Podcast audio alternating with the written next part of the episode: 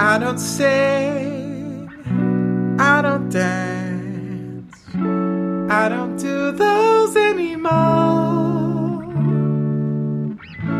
Anything I don't show, you won't try here anymore.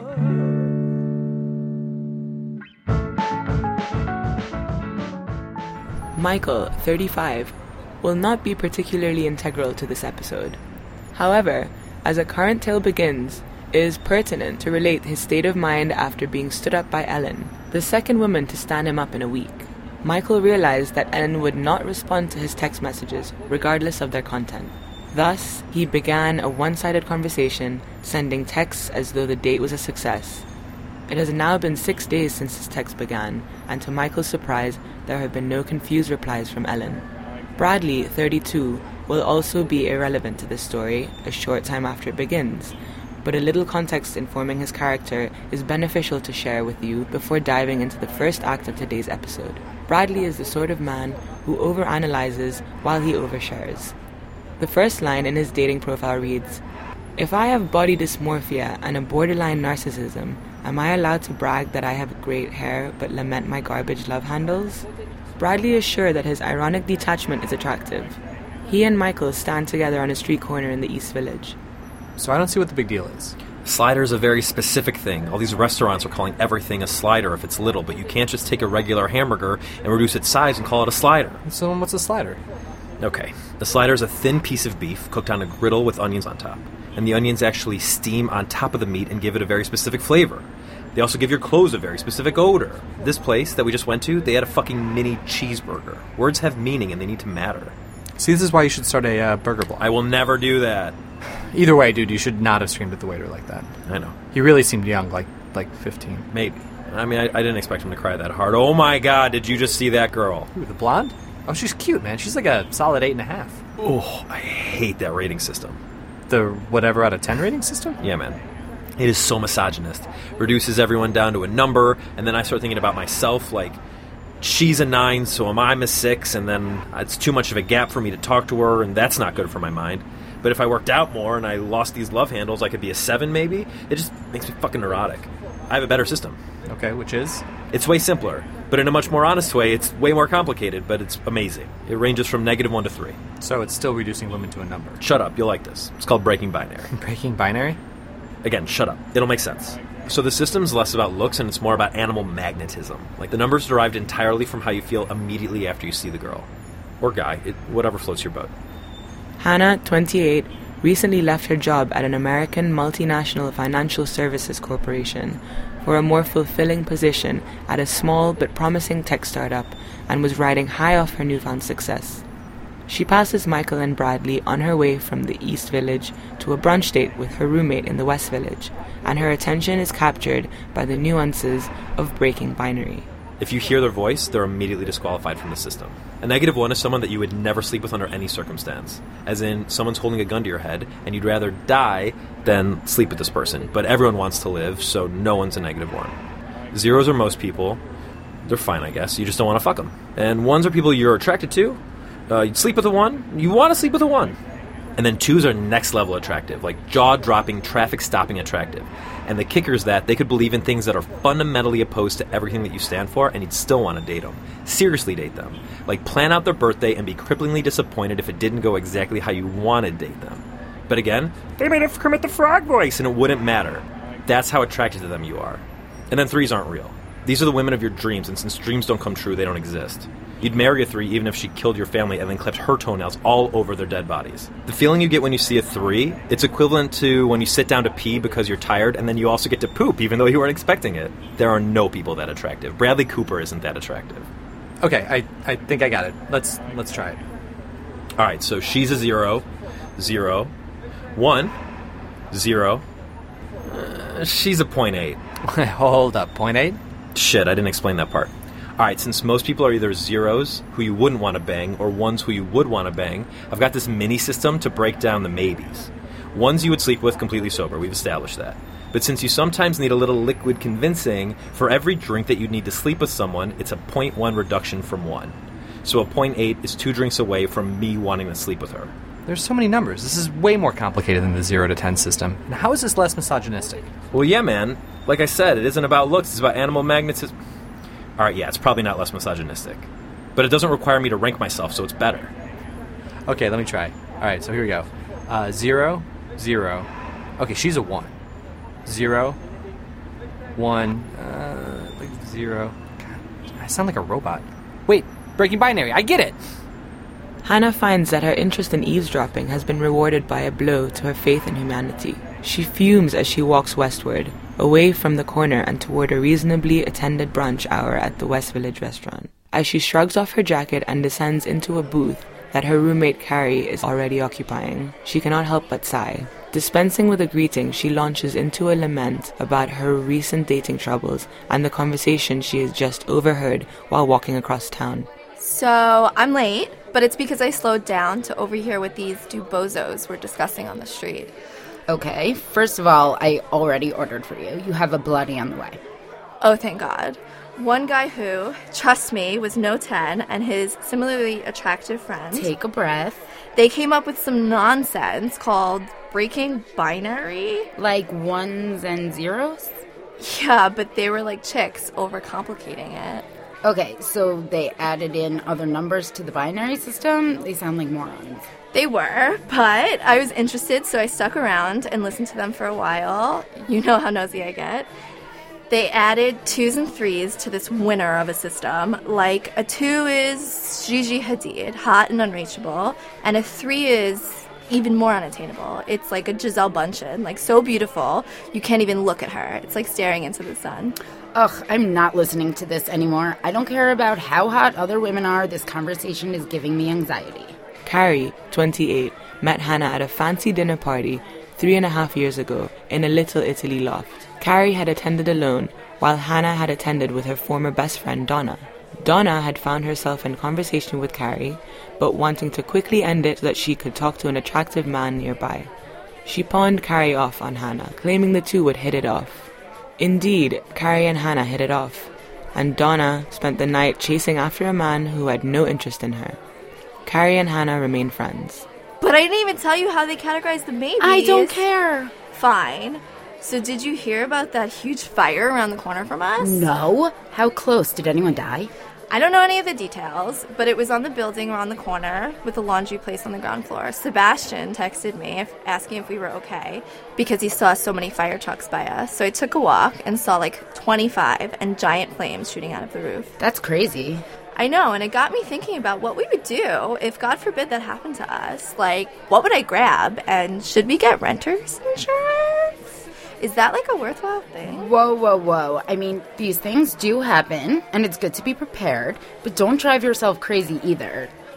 You know what? I would grab Chewy. Obviously. We couldn't leave that little Chewini dog behind. So after thinking about what to do in a fire for hours last night, I found myself on a doomsday preppers website. And I think we should make bug-out bags. Of course you did, and you're freaking me out. What is a bug-out bag? Well, it just seems logical. You know, it's like a bag that you pre-pack with essentials just in case of something like The Walking Dead. Okay, no. My bug-out bag will have Xanax and maybe dog food. Well, you don't need a whole bag for Xanax, but like a copy of your passport, first aid kit, flashlight, like a small thing of food, maybe a space blanket. You really went off the deep end, Hannah. I'm not doing that. I guess I'll just be risking it, but I won't care about this. Okay, fine. So I guess I'll be fighting the zombies off by myself because you're going to try to, like, cuddle them or something. But seriously, though, should we get renter's insurance? Maybe, but tell me about your date before your descent into insanity last night. Honestly, not much to say. He was painfully awkward. We had one of those nothing conversations. You know, the ones that just go back and forth without saying anything substantial? Oh, yeah, you hate those. Who doesn't? I mean, it's just sounded so, like, rehearsed. And then we talked about travel, which is usually, you know, my go-to, but it was still painful. Like, yeah, yeah, yeah, that sounds like an adventure. Hmm, I love adventures. That guy. And then when the bartender asked if we wanted another glass of wine, I said no, but he said yes. No. So you were stuck there for another thirty minutes? Yes. But on to the next. You have another date tonight, and I have a good feeling about this one. An hour of tipsy primping later, Hannah arrives at a Soho cocktail lounge, exactly three minutes late. She meets Vlad, thirty-two, who she matched with on her dating application a week and a half ago. Vlad is a perfectly boring gentleman who, despite working in accounting, one of the safest jobs in New York, can't orgasm without prostate stimulation. Hannah and Vlad order the first round of drinks and cozy up in one of the many comfortable booths.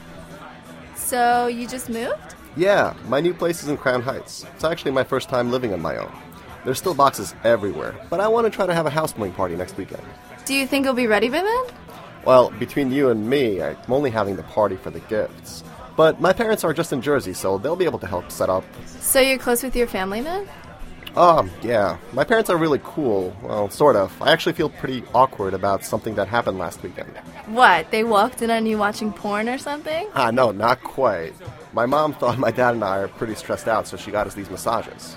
Dope. Who doesn't love massages? Exactly. So I'm laying there, and things are feeling pretty great. Seems like it's winding down, but the masseuse starts getting a little handsy and starts moving towards my junk. And then all of a sudden things really get going. Now, I'm not one to pay for such things, but like it was already happening, so I just kind of let it. Oh, wow. That was unexpected. Yeah, you're telling me. And after it was over... Like, you mean you came? Uh, yeah. I laid there for a minute, and my mind started racing with all these thoughts. Like, did my mom mean to get us happy endings? Did she just pay for sex for us? Did my dad also get a handjob? And does that mean he just cheated on my mom? Do I ask him if he, uh, you know, got the same treatment as me? And what if he says no and asks me why I didn't stop her? Should I leave her a bigger tip now? And how much does one pay for such a thing? I am actually speechless with this story. So, what did you do?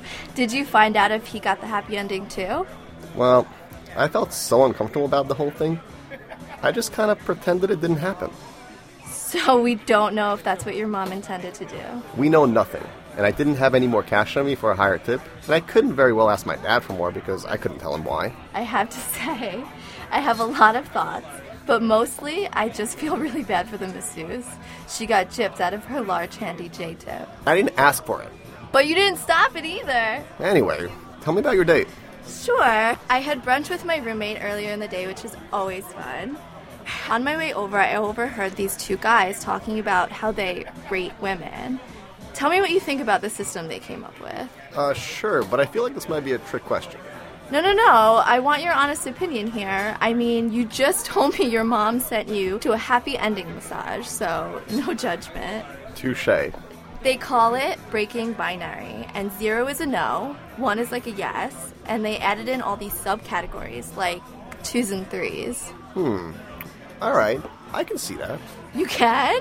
Well, yeah. I mean, the twos and threes are the crazy hot chicks that you would fuck no matter what because they're just not hot, right? Yeah, how'd you know?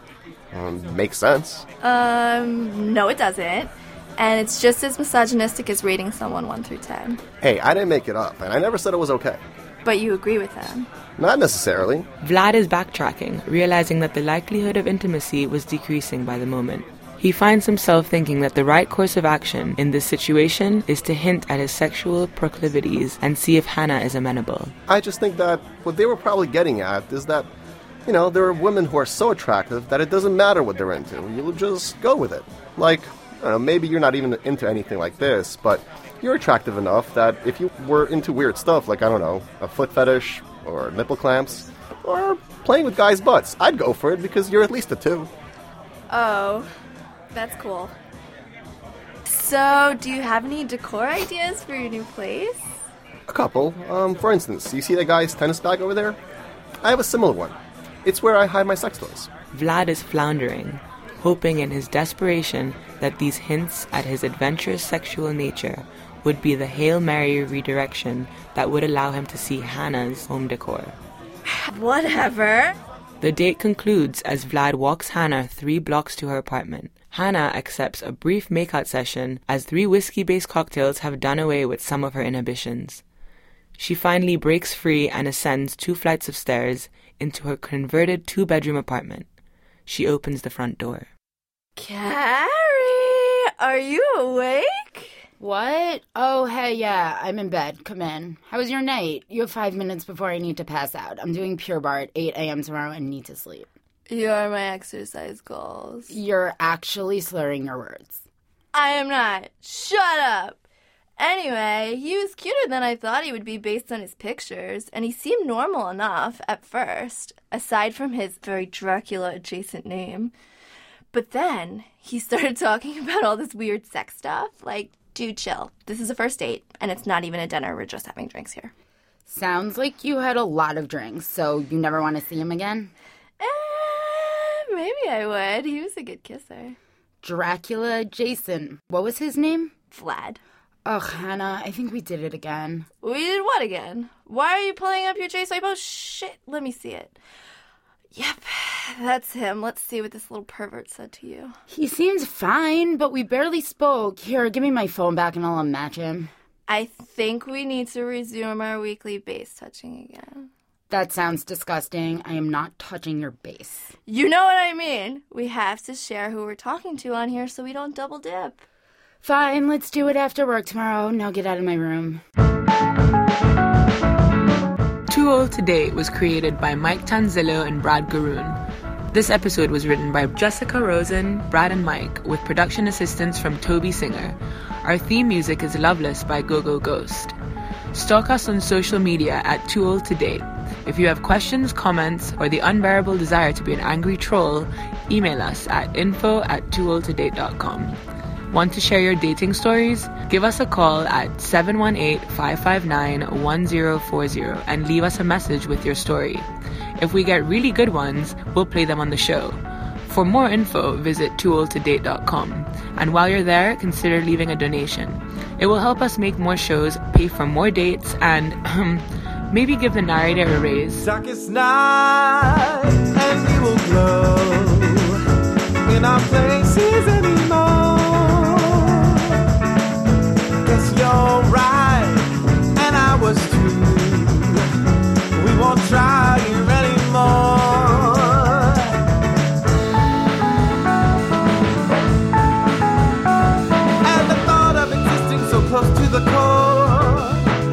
I've been missing.